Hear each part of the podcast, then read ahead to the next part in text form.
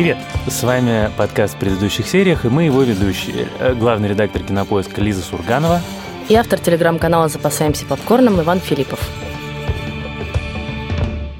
Сегодня мы обсуждаем сериал «Черное зеркало». А, его пятый сезон вышел на Netflix, где он выходит, собственно, последние несколько лет. Вышло всего три эпизода, а еще один, я напомню, был зимой, назывался «Бандерснэч».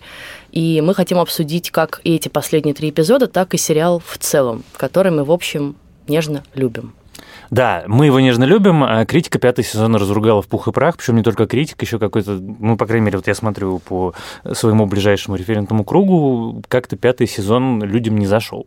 Это правда. И мне кажется, что можно на самом деле с этого начать, потому что у меня на этот счет есть моя собственная теория, как она обычно бывает. Она очень простая, что это ловушка имени Бенёфа и Вайса. Та же самая проблема, в которую угодил последний сезон «Игры престолов». Невероятно завышенное ожидание. Мы привыкли к тому, что черное зеркало это гениально. Это не просто хорошо, не просто очень хорошо, это вот прям гениально. Ну вот я по долгу службы общаюсь с продюсерами, заказчиками, бродкастерами, езжу на все эти шабыши сериальные, и по рынку ходят в основном бродкастеры и говорят примерно следующее. Если они не ищут свою собственную игру престолов, то они ищут свое собственное черное зеркало.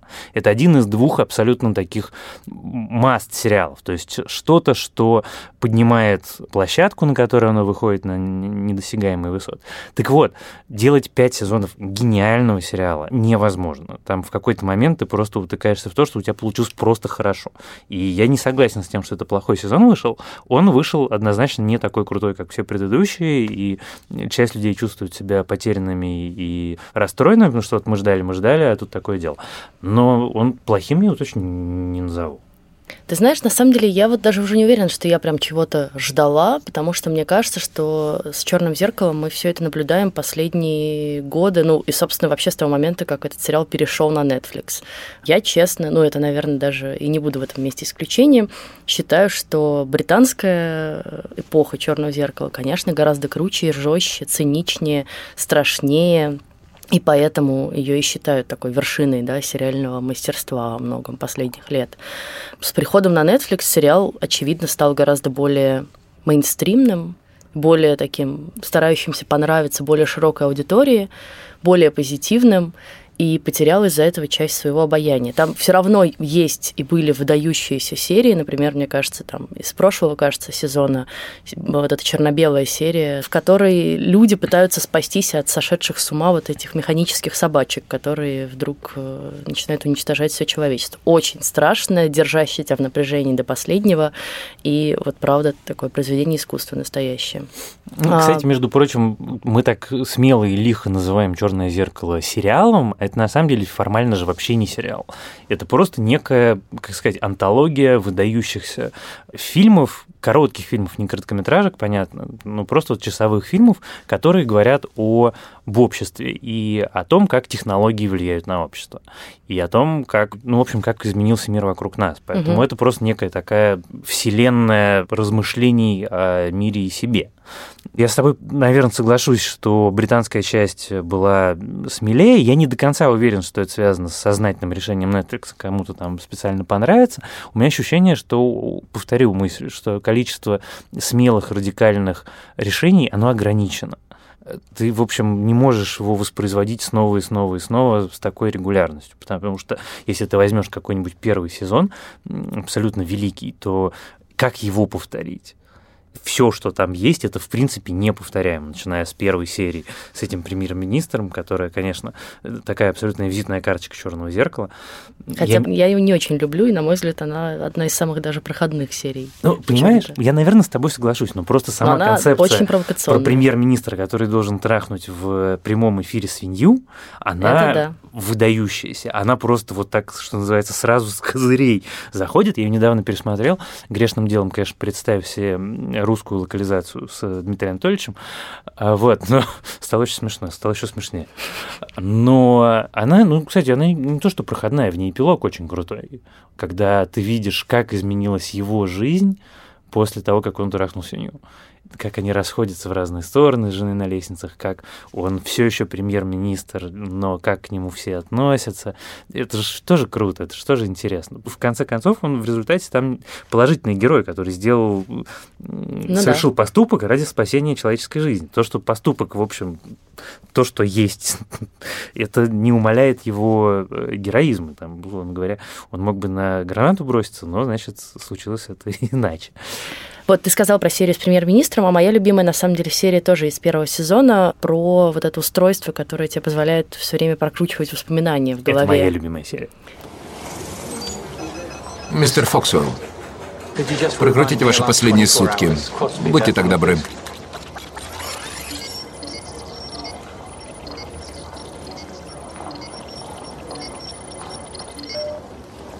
Так, а теперь всю неделю в ускоренном режиме.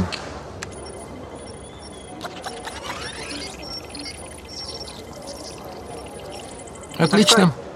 Приятного полета. И мне кажется, что это очень показательный эпизод для всего сериала, потому что сериал во многом построен на наших желаниях, да, вот на том, как технологии, как мы бы хотели, чтобы они меняли наш мир, улучшали как бы наш мир, и как на самом деле это все поворачивается, ну, против нас, а мы этого даже не предугадываем. И как наши желания, да, вот там, бойся своих желаний. Вот я всегда мечтала о такой штуке, да, потому что у меня с годами, как, наверное, у многих людей, память становится все хуже, я забываю какие-то самые простые вещи, там, не знаю, имена, ты забываешь имена Я персонажей. Забываю, да. Вот, и тебе хочется какие-то вещи очень живо ощущать в твоей жизни, и ты уже их так не ощущаешь. И, конечно, очень манит эта идея, что есть такое устройство, которое тебе помогает это все вспоминать. Ну, послушай, ты помнишь в этой серии этот момент, когда он использует э, устройство для того, чтобы вспомнить своих бывших?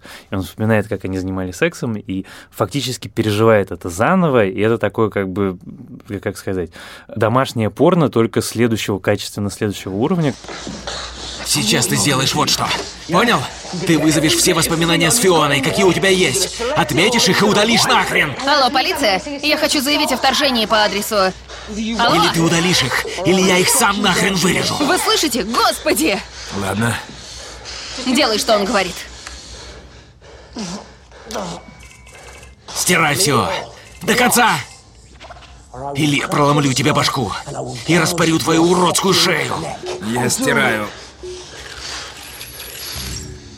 Конечно, люди хотят вот такое. И не только такое, это же я привел пример спорно, потому что он был в эпизоде, но в принципе хочется иметь возможность доступа к любимым воспоминаниям, там, не знаю, к рождению ребенка, к ощущению какого-то острого счастья, к какому-то удовольствию. Но правильнее будет сказать, что черное зеркало это классическая история про Джина.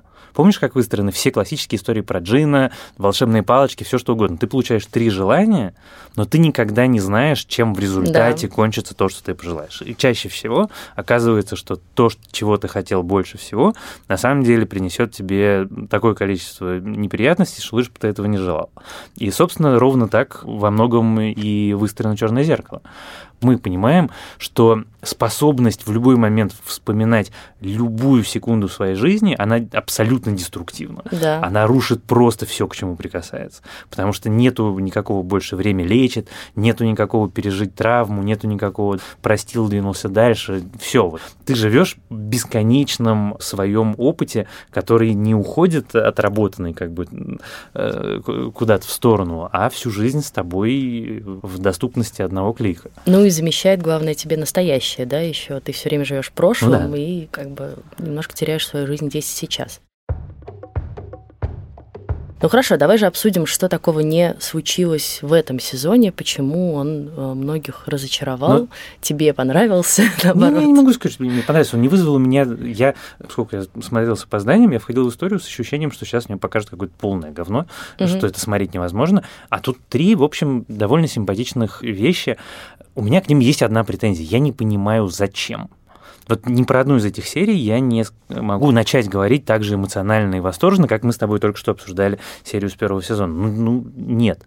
Более того, ни про одну из них я не могу сказать что она открыла мне э, какой-то ранее скрытый или там проиллюстрировала какую-то мысль, которая витает в воздухе.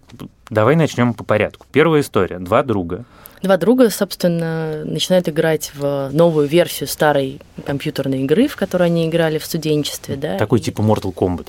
Mortal Kombat, но только в VR ты ощущаешь все, что ощущает персонаж, э, в которого ты вселяешься, да, все это опять такая дополненная реальность, э, очень круто сделано, но на самом деле это очень быстро становится понятно, что это просто история любви, которую нам выдают за какую-то так технологическую вот, новинку. Ровно в этом моменте я чувствую страшно не согласиться, потому что это не история любви.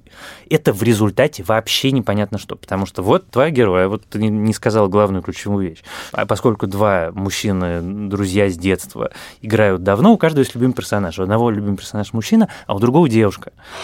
О, смотри, опять Роксет вылезла. Да ты играл за Лэнса 20 раундов подряд. И в результате в новой версии игры вместо того, чтобы драться, они начинают трахаться. Причем сначала как-то это происходит абсолютно спонтанно. Нет, нет, нет, нет, нет, нет, нет, нет.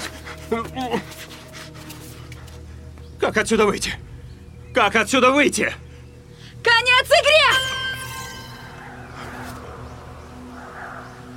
К конец!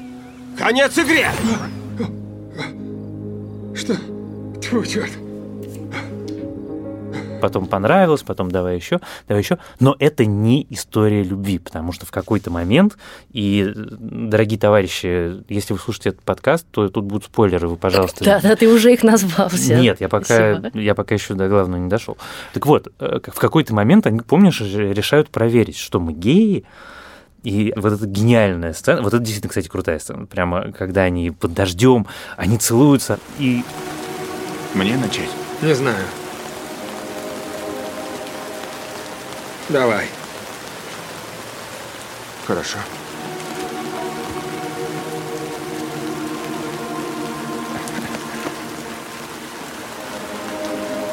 Готов? Ну давай, целуй скорее.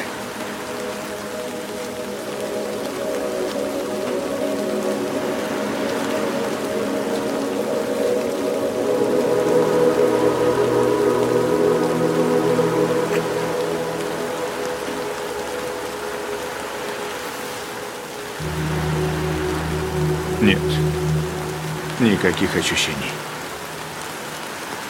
У меня тоже. Ха.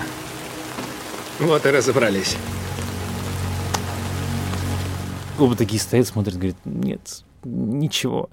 И в результате это не история любви вот с этого момента ты понимаешь, что это не история про запретную страсть, это не история про то, как нормы общества не позволяют им быть вместе, это не история про трагическую любовь там, двух людей, которым не суждено, опять-таки, быть вместе. Это просто тупо история про двух людей, которым понравился виртуальный секс.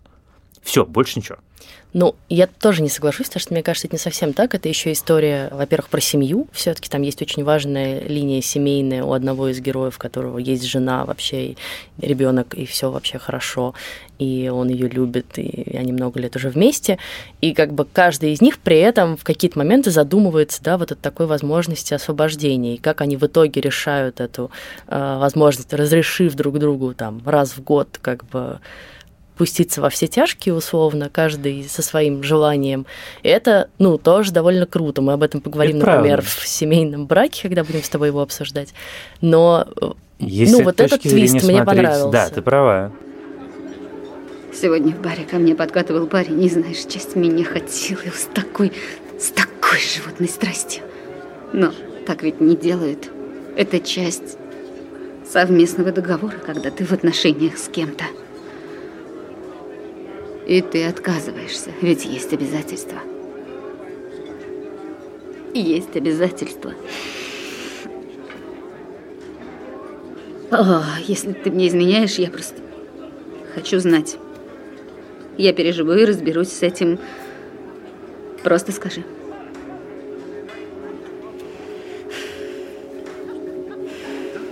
Я тебе не изменяю.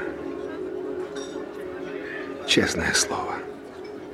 Но смотри, тогда получается, что мораль всего этого эпизода в том, что виртуальная измена равна э, реальной измене. Ну, в общем, конечно. Но это же очень радикальная идея. Это же, в общем... Нет, прости. Если тебе никто ни в кого сериал... физически ничем не тыкал, то как бы где же измена-то? Ну, подожди, тебе сериал предлагает э, ровно это. Тебе говорят, в этой игре все абсолютно правдоподобно, да? Вы испытываете все те же самые эмоции, как вы бы испытывали бы в реальной жизни. Боль, страдания и наслаждение в том числе. И поэтому это же не просто как бы они смотрят на картинку, где их герои трахаются. Они, как бы каждый из них испытывает те же самые ощущения, которые они испытывали во время секса. И поэтому, ну, а, как бы, как, что это еще, если не измена? И очевидно, что если бы, как сейчас бы я была миллионы- на месте жены этого чувака, я бы точно так же напряглась. Сейчас миллионы пользователей порнхаба, мне кажется, так внутренне напряглись тоже, и немножко им, наверное, странно слышать такие вещи. Я не до конца уверен, мне кажется, что это какая-то очень радикальная мысль. Потому что это, ну как, это все в твоей голове. Как же так? Это натурально все в твоей голове. Ты же не испытываешь эти чувства. Тебе машина говорит, какие чувства ты должен испытывать, обманывая твой мозг, чтобы он Мы не знаем, как точно устроена эта ну как, технология. мы понимаем, как деле. устроен VR. Если это научная фантастика, то мы, в принципе, можем этот механизм домыслить. Получается, что э, мысль тождественно действию. Это не очень правильный вывод. Ну, Ну хорошо. да, но при этом, э, как мы видим, э, жена этого героя, собственно, отправляется на реальное свидание с совершенно реальным мужчиной и закончится она совершенно реальным сексом. Поэтому в их семье, да, эта вещь уравнялась. И они считают, что оба они имеют право на это, если они об этом договорятся честно. Что, Честно, в общем, что, в тоже... общем, нормально. Но ок. я не уверен просто, что она бы не пошла туда, если бы у него не было этой штуки, потому что обычно такие вещи, ну как, проявляются, бывает и так. Давай уже обсудим следующий эпизод, который мне нравится ровно тем, что там, в отличие от многих эпизодов Черного зеркала, и в отличие от первого и третьего эпизодов в этом сезоне, практически нет новых технологий. А технологии все те же самые, что окружают нас сейчас с тобой в этот момент, в реальной жизни. А именно это феномен соцсетей и зависимости от соцсетей, и э, того, что человек чувствует все время как бы нехватку чего-то, когда он не держит в руках телефон и не листает ленту Твиттера или Фейсбука или чего-то. Ну, мне, кстати, кажется, что там даже не столько про соцсети, это натурально конкретно про Твиттер, потому что там этот хозяин этой соцсети выглядит сто процентов как Джек Дорси. Вот он просто практически фо- фотографически выглядит как Джек Возможно, но это не Дорси. так И все важно. это устроено как Твиттер, поэтому, ну, Да, по сути, это соцсеть, это Твиттер, это какие-то короткие мгновенные сообщения, но в реальности суть-то не в этом, а суть в твоей зависимости, да, от вот этого постоянного желания смотреть, что там происходит. И а это происходит и с Фейсбуком, и с Инстаграмом, и с ВК, и с чем только не. да, есть люди, говорят, в одноклассниках сидят. Да, так вот, и там играет мой любимый актер Эндрю Скотт, который, правда, имя которого я не сразу вспомнила, но это вот опять к вопросу о памяти, который мы ты теряем. смотрела его во втором сезоне «Дряни»? А, нет, но Господи, я... Он там космический просто. Если тебе нравится Эндрю Скотт, то, дорогие слушатели, вам тоже, наверное, это Вам может туда. быть э, полезно. Э, Если вам нравится Эндрю Скотт, то второй сезон гениального сериала «Дрянь», Это флибэк, да, который Флибэк. который я не смотрела еще. Э, Там Эндрю Скотт играет католического священника, в которого влюбляется главная наша героиня. Это космос просто. Это такая история любви. Это так круто сыграно, написано, придумано. Просто... Хорошо. Окей, Спасибо за к- рекомендации. Вернемся возвращаемся к этому. эм, Я-то полюбила Эндрю Скотта, наверное, как и многие на сериале Шерлок, где он, мне кажется, играет просто лучшего в истории кино профессора Мариарти, такого не прожженного годами да, и опытом злодея, а такого совершенно юного, привлекательного, во многом харизматичного, даже чуть ли не более харизматичного, чем персонаж Бенедикта Камбербэтча, которого я просто влюбилась сразу. И при этом очень страшного. А, И здесь, конечно, вся серия тоже держится во многом, ну там, процентов на 80 на его актерской игре, на том, как он держит зрителя в напряжении. Три года назад мы с ней возвращались на машине от дома моей мамы. Она спала.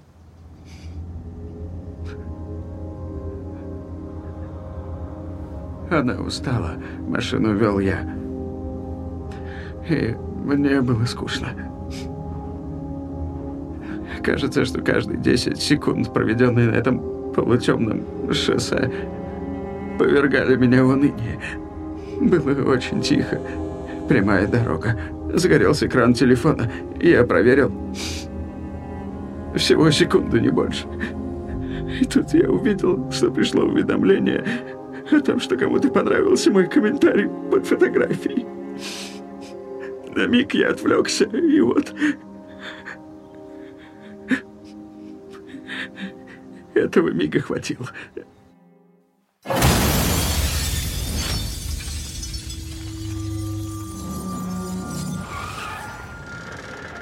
Да, но мне, честно признаться, эта серия понравилась меньше всего, потому что, с одной стороны, он действительно потрясающий актер, и все, что с ним связано, все, как это сделано, вся драма его жизненная, она невероятно э, трогательная и э, могучая, но мне эта серия кажется ужасно пенсионерской. Потому что если ты захочешь коротко сформулировать, о чем вторая серия пятого сезона черного зеркала, то это звучит следующим образом. Звуковые уведомления в соцсетях это абсолютное зло. То есть, Нет, если бы. Ну не да, так. если не бы там- пишите, не, не читайте соцсети за рулем, конечно. Ну, она слушай, скорее ну, так звучит. ну, Причем тут уведомление со звуком. Как? Ну что он услышал звук и посмотрел. Нет, ну там слушай, прям все это есть. Ну, там это есть, но идея в том, что он бы и так посмотрел. Ему было скучно, он ехал за рулем, и это абсолютно про твою зависимость, которую, я уверен, и Понятно. ты, и я, как Но автоводители, кон- испытываем. Хочется, пока тебе скучно, что-то поделать, да? Ну, я никогда не смотрел Твиттер за рулем. Но, Слава наверное. богу. Но у меня бывают такие желания иногда, я их Ну, боюсь на светофоре. очень. На светофоре нормально. Да, ты думаешь, на светофоре нормально, а потом что-нибудь Не, происходит. а на светофоре нормально, это выглядит как абсолютно такая классическая московская гениальная ситуация. Я каждый раз расстраиваюсь, что не могу снять это, знаешь, со стороны. Когда ты на светофоре залипаешь в Твиттер, загорается зеленый, а тебе сзади никто не сигналит, потому что машина, которая за тобой стоит, там тоже чувак в Твиттер залип. Ну или в Инстаграм, неважно. Ну, как бы вот такая классическая история. Но, возвращаясь к... Я не понимаю, про что эта серия, что подчинять свою жизнь соцсетям это плохо. Ну, как сказать, дорогие товарищи, мне кажется, что эту мысль мы уже обсудили примерно десятилетия назад. Обсуждать это в 2019 году, это, ну, как-то уже странно. Десять раз обсудили, если не больше. Ты знаешь, мне кажется, что эта серия отчасти про другую важную тему черного зеркала, а именно про э, тему выбора. Да, у тебя всегда есть выбор. Ты можешь погружаться в виртуальную реальность, как в первой серии, или не погружаться, позволять себе виртуальную измену или не измену, э, или не позволять. А, и здесь то же самое, да, как бы э, не знаю, заходить в соцсети, не заходить, и как этот выбор все время меняет твою жизнь, там, связанный с технологиями, так или иначе. И это про травму, которую человек переживает, потому что он в конкретный момент сделал очень простой маленький выбор, очень простой маленький шаг, и как этот шаг поломал всю его жизнь. И Ну как да, он с нет, этим не тут может я с тобой, смириться теперь. конечно, совершенно соглашусь. Ну но- и туда вплетаются еще на самом деле всякие подтемы, да, там и вот про эту женщину, которой он пытается помочь, которую не пускают в Аккаунт а, её дочери. аккаунт ее дочери, покончившей самоубийством, да, и это тоже важная история. Вокруг нас, на самом деле, уже даже в Фейсбуке тысячи аккаунтов умерших людей. Мы не знаем, что в этих аккаунтах происходит. И эти аккаунты как бы замораживаются, застывают в таком каком-то виртуальном Слушай, пространстве. Самый ужас, когда тебе Facebook напоминает о днях рождения. Что у Например. этого юзера день рождения, и это, конечно, момент, который каждый раз сразу такой... «Ой, И ты блядь». помнишь, чем заканчивается, собственно, эта вторая серия? Она заканчивается тем, что мы не знаем, какой выбор сделает героиня. Она как бы пойдет читать, Ну э, да. что ее дочь, с кем она переписывалась и что повлияло, возможно, на ее решение о самоубийстве или нет. И это тоже вот как бы вот мы получаем, не знаю, доступ к чему-то телефону близкого и важного нам человека. Наш выбор читать или не читать, что там написано. Такой вечный, как бы стоящий перед тобой. Мне очень нравится эта серия как раз тем, что это про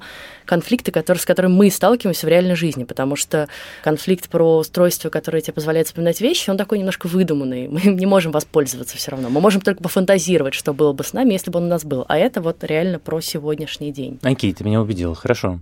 Признаю себя убежденным, но там еще вещь, которая меня периодически немножко сбивала, ну, просто мне кажется, что это немножко другая тональность, это э, вся вот эта сатира на иерархию корпоративную, которая у них устроена. Ну, пожалуй. Она, да. конечно, Она выбивается. При том, что на самом деле я подозреваю, что это не слишком сильно-то и сатира, что оно во многих компаниях условного Дорси со всеми его этими причудами так, может быть, действительно и есть, но как-то вот это там мешало. Хорошо. Третья серия. Вот мне как раз она кажется самой слабой, самой, Милли Сайрус. И Такая что? Милли Сайрус, мамочки. самой Она голливудской. Еще. Она абсолютно... Не, я с тобой полностью согласен. Она самая голливудская, она абсолютно бессмысленная. Вся эта тема с э, мышеловками, с машиной, обшитой мехом, как из фильма тупой «Тупой еще тупее». Но Пушки. единственное, что держало меня на протяжении всей серии, это Милли Сайрус, потому что она мне ужасно симпатична как персонаж, который вот из такой стопроцентной... Сайрус. Майли Сайрус, э, которая, как ты помнишь, была такая вся себя примерная Хан Монтана, а потом пустилась во все тяжкие, и тут она прямо отрывается. Во-первых, у нее фантастический голос, конечно, люди, которые смотрели Да. это в дубляже, которые не слышат, у нее голос как у Пугачева, это с хрипотцой. Как Ну, она нужных моментах. Как она разговаривает. A lot of your music comes to you in dreams. Is that true? Yeah, you know, they're kind of in my mind while I'm sleeping. And so when I wake up, I have to really quickly write it down because I don't want it to just disappear. If you could look right through the cracks, would you find yourself afraid to see? Sorry, didn't mean to interrupt. It's a nice tune. It's, it's nothing, it's just a stream of consciousness kind of thing. Сцена, когда они убирают, ну, как сказать, ограничитель у этой куклы, и кукла начинает говорить «fuck, fuck, fuck». Выйди ты, чертов провод у меня из задницы! О, дерьмо! Прямо как крюк с током у меня в заднем проходе! Уберите! Убери его к чертям! А, И эта бедная девочка, которая всю жизнь слушала эту певицу, героиню, я имею в виду, которая относится к ней как к такому позитивному сто процентов персонажу, который говорит, верь в себя, у тебя все получится, такая вся возвышенная. И тут, соответственно, вдруг случается такая штука. А, Это просто все было очень смешно и обаятельно, но глобально как смысл, ну а что? Что коварные менеджеры держат несовершеннолетних поп-звезд заложниками и заставляют их выступать, но опять-таки эта мысль ни один, ни два раза уже в кино Быть была. звездой Мы- тяжко. Да, это, ну да. Нет, Тебя слушай- окружают злые, жадные люди, эксплуатирующие твой образ. Мне ровно поэтому было эту серию смотреть очень скучно, потому что там все ситуации, все практически сцены ужасно стереотипичные. История с поп-звездой, которая переживает творческий кризис, которая настолько уже порабощена собственным имиджем и менеджерами, что она не может нормально самореализовываться, да, это уже все было. И она там, не знаю, сходит с ума, начинает бухать, начинает употреблять наркотики, разные варианты развития событий. А здесь еще может быть какой-то нестандартный, да, с этим отравлением. История про двух сестер, которые абсолютно разные, так что даже комната у них подчеркнуто разделена на две части, визуально совершенно разные. Про одну, которая страдает из, э, значит, не может пережить смерть матери, вторая, которая не может найти себя, и как они друг с другом конфликтуют, а потом, наконец, вместе что-то делают и приходят к счастливому будущему. Ну, тоже, ну, как бы, come on. Ну. И вот, пожалуй, единственный реально хороший и смешной момент — это сцена с куклой и вообще все сцены с этой куклой. Да, когда кукла прям по-настоящему Когда она оживает. оживает, да, и начинает ругаться, ругаться матом, вытворять черт знает что, всячески троллить этих девочек и так далее, и так далее. Все остальное, ну, в общем, тут даже не знаю, что обсудить. Э, Ну, Майли кроме... Сайрус. Майли Сайрус, да. Но я к ней тоже не испытываю никаких особенных чувств, ну, тоже довольно типичная. Ее история тоже очень типичная для американского шоу-бизнеса, да, пожалуйста, вот с Кристиной Агилер мы наблюдали то же самое, да, сначала такая пай-девочка, красивая блондиночка, а потом она превращается в панка, оторву, и как бы это тоже, на самом деле, часть имиджа уже. Ну, ты знаешь, только, наверное, даже не Кристина Агилера лучше всего будет, а девочка, которая солистка Прити Реклас. Все время забываю, как ее зовут. Которая прошла путь от Mickey Mouse Club до разогрева Мэрилина Мэнсона Ага. и такого же скача. Но при этом у нее там еще мега талантливый первый дебютный альбом. Ну, в общем, да, я понимаю, ты права, все это мы уже видели. И поэтому от черного зеркала, от которого ты ждешь откровения, тут ты, конечно, страшно Ну, там- обламываешься, потому что откровения не случается. Пожалуй, единственная тема, которая более-менее близка черному зеркалу, это тема как бы творчества в твоей голове во время комы, да, как они вытаскивают из нее песни, и как они ее злые и какие-то агрессивные мелодии такие, ну, давайте подтюнем здесь по позитивненькому что-нибудь добавим, как бы поменяем Да, тональность, поменяем голос, и вдруг это становится просто таким хитом. Ты сказал, что ночью смог извлечь еще одну песню. Это так? Ага. Она такая злая. Включай. The the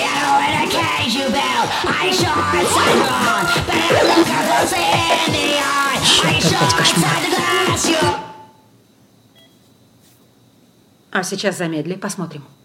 See the animal in a cage you built высоту. Добавь позитивности.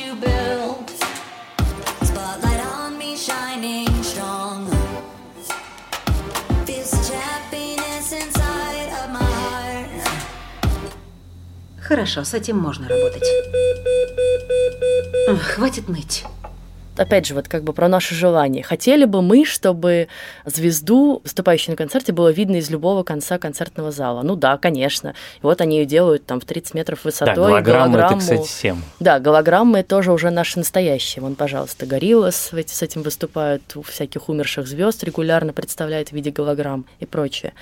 Как бы с точки зрения шоу-бизнеса, куда это могло бы развиваться, да, это очень понятная такая траектория, в которой, я думаю, многие мечтают в каком-то момент оказаться. И чтобы у тебя звезда никогда не менялась. Вот то, что они называют eternal, как ее зовут там, Эшли. Эшли, да. Вечная звезда, да, вот как бы у тебя вечный Элвис, всегда такой молодой, красивый, худой, не употребляющий наркотики. Помнишь, был такой довольно дурацкий, к сожалению, фильм, но здорово придуманный, назывался «Симона», где Аль Пачино играл продюсера, который получил виртуальную актрису, которая играла во всех его Да. фильмах.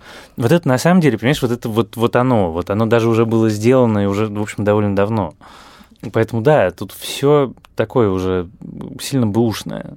Ну, и интересная, может быть, мысль про то, что, как бы сейчас это тоже модно, да, придумывают голосовых помощников, которые осваивают разные интонации, вроде как тебя должны наставлять всячески, давать какие-то советы. Даже у Тинькова уже есть голосовой помощник. Да, у всех они есть, называются разными женскими именами. У А, Тинькова называлась хорошим женским да? именем Олег. Ну, ну что же, Тинькову оно и подходит. Так вот, и что на самом деле, как они про это фантазируют здесь в черном зеркале, это не просто голос, повторяющий какие-то заученные фразы, да, а вообще целое сознание, просто загруженное в одну механическую игрушку и ограниченное какой-то искусственной рамкой. Но вот эта мысль может быть интересна. Ее можно было бы как-то еще развить. На самом деле было бы гораздо прикольнее, если бы умерла в реальности реально умерла эта звезда. И осталось Эшли. только, да. И осталась только кукла, единственная, которая может как-то ее сознание воспроизводить. И как они ругаются, что это я, нет, я там выступала, и я там выступала. Мне бы так больше понравилось, наверное. А так, ну, все очень понятно, банально, просто. Правда, мы ждем чего-то другого. Но знаешь, я, честно говоря, на самом деле даже поняла, что я жду, что это просто все закончится, и мы уже не будем терзать э, опять бренд черного зеркала. Так что, мы ждем шестой сезон Черного зеркала или не ждем? Ну, я бы сказала, что хватит. То есть закапываем стюардессу. Да. Хорошо. Дорогой Netflix, ты нас слышишь? Да. Все. А, Дорогой Амазон, пожалуйста, отмените уже черное зеркало. Надоело. Не знаю, интересно только, будут ли они развивать дальше вот эту интерактивную часть, да, как было с э, Брандашмыгом. Ты смотрел его? Нет, не успел. Ну, я тебе могу коротко для тех, кто не смотрел, рассказать, что там, в общем, тоже не самый затейливый сюжет с точки зрения истории, но вся фишка заключается в том, что это как такая книжка-квест, знаешь, вот в нашем детстве такие были, когда ты перейдите на такую-то страницу, дальше выберите какое-то действие, переходите на такую-то страницу. Ну, то есть ты сам историю, по Ну сути, да, развиваешь, это как переходя, нажимая, 90-х. да. Там, помнишь, такие были? Ну да, Которые да. как фильм, просто в какой-то момент ты должен выбрать, у тебя герой делает это или вот это, вот и все. Но там был один великий момент, где ты в какой-то момент можешь герою сообщить, что на самом деле ты зритель Netflix и смотришь на всю его историю как бы через стриминговую платформу, а он живет в 80 каком-то там четвертом, что ли, году, и поэтому он еще не понимает, что такое стриминговая платформа, и у него абсолютно взрыв мозга в этот момент случается. Э, И это такой смешной пост-пост. что-то. Мета-мета? Да. На этом, наверное, мы заканчиваем обсуждение замечательного черного зеркала и его не очень, не очень, не очень пятого сезона. Еще раз скажи, не очень. Не очень. И в следующем выпуске мы обсудим сериал «Семейный брак». Он самый. Пожалуйста, подписывайтесь на наш подкаст в iTunes, в Яндекс.Музыке, ставьте ему оценки, пишите отзывы, а еще пишите нам на почту подкаст собакакинопоиск.ру. И, кстати, классно, если вы даже не согласны с нашим мнением, хотите с ним поспорить, мы всегда за аргументированный спор, и нам интересно читать ваши тоже точки зрения. А если у вас есть еще какие-нибудь новые сериалы, которые вы для себя открыли, сообщите нам о них, мы на них тоже обязательно обратим внимание. Или не обратим. Что ты всегда вот так Ну, делаешь? так. Нужен же какой-то баланс. До свидания. Пока.